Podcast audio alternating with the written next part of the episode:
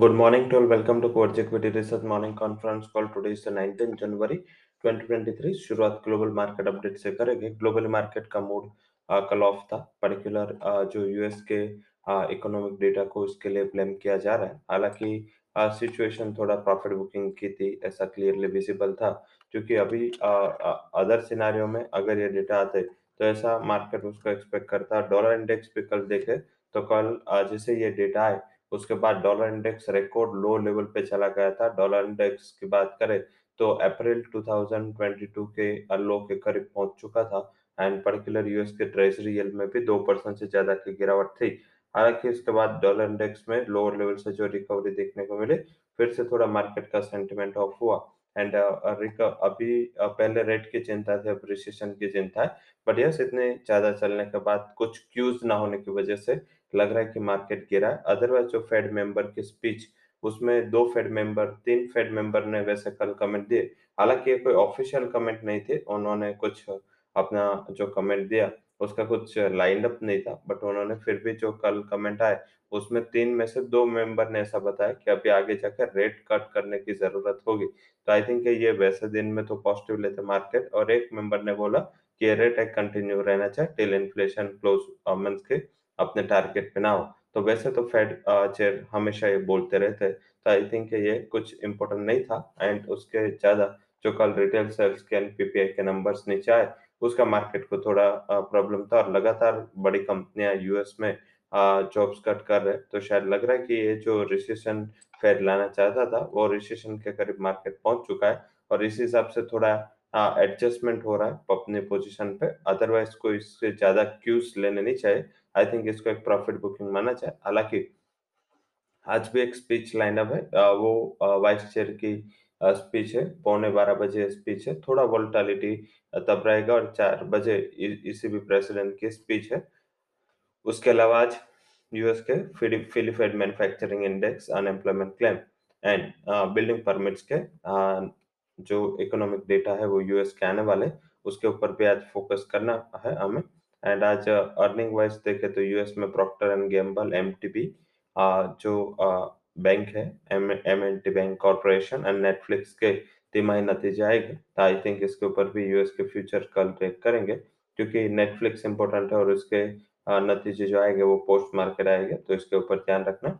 I think stocks and F and ban इसकी category में Delta Corp, J N F C, L N T F H and Manappuram Indiabulls housing उससे exit हुआ है. ये चार stocks F and ban category में है.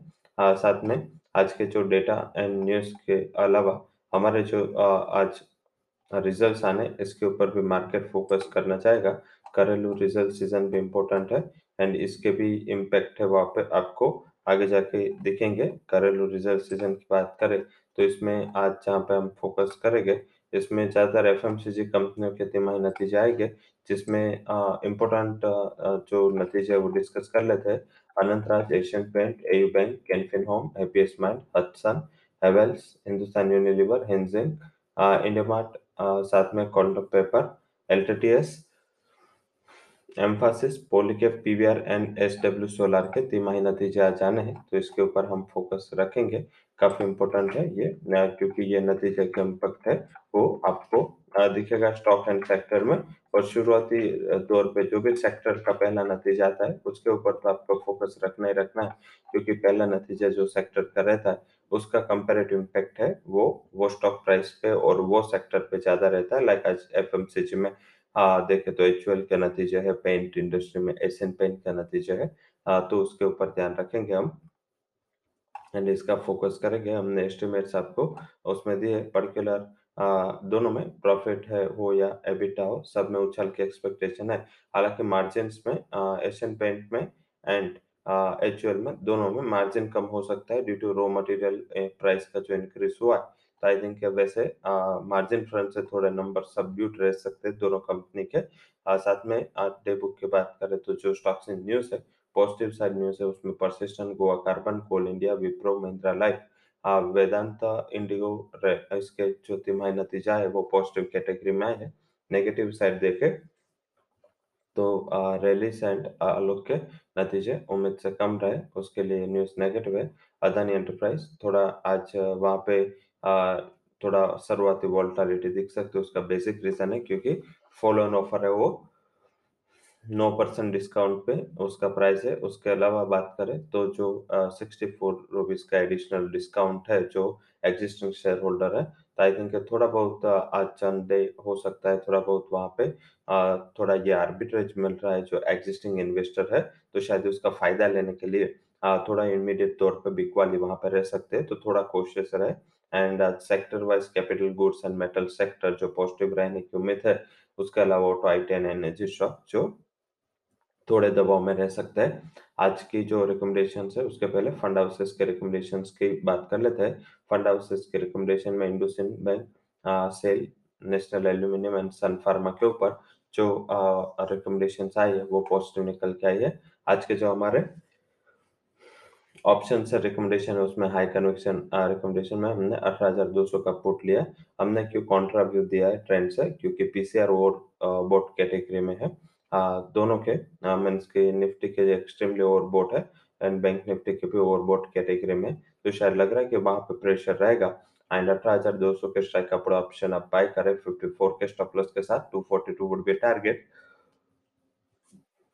Nifty bank का बयालीस पांच सौ का पूरा ऑप्शन बाय करें एक सौ अड़सठ के स्टॉप लॉस के साथ। छह सौ अस्सी वुड बी टारगेट। तो दोनों हमारे पूरा ऑप्शन के रिकमेंडेशन है। ऑप्शन में स्टॉक में हमने सन फार्मा के एक हज़ार चालीस के स्ट्राइक का कॉल ऑप्शन बाय दिया है सात के करीब, दो पॉइंट पाँच का स्टॉप लॉस लगा है, सत्रह तक के टारगेट आपको देखने को मिल सकते हैं। वही बैंक बरोडा का एक सौ चौवालीस के एक सौ पैंतालीस के स्ट्राइक का पूरा ऑप्शन तीन सौ अस्सी के करीब बाय करें, दो का स्टॉप लॉस एंड सात सौ चालीस तक के टारगेट आपको इसमें देखने को मिल सकते हैं। तो वहाँ पे एक कॉल एंड एक पुट की रिकमेंडेशन हमने दी है। वहीं आज के जो टॉप कन्विक्शन रिकमेंडेशन है उसमें पहला हाई कन्विक्शन कॉल रहेगा, वो आज रिजल्ट है हालांकि फिर भी इनसिंक में आप ध्यान रख सकते हैं। तीन सौ सत्तावन के करीब बाय करें, तीन सौ अड़सठ वोल्ट पे टारगेट, तीन सौ बावन पे स्टॉप लॉस। सेकंड जो हाई कन्विक्शन रिकमेंडेशन है वो है महिंद्रा लाइफ, बाय करें तीन सौ पचपन टारगेट, तीन सौ इकतालीस स्टॉप लॉस। और तीसरा जो हाई कन्विक्शन रिकमेंडेशन है वो सेलिंग साइड रहेगा स्टेट बैंक ऑफ इंडिया, पाँच सौ छियासी के टारगेट के लिए सेल करें, पाँच सौ निन्यानवे would be stop loss. So that's all recommendations from कोरेज equity and debt research. For details, click on visit our website. Thank you all for joining conference.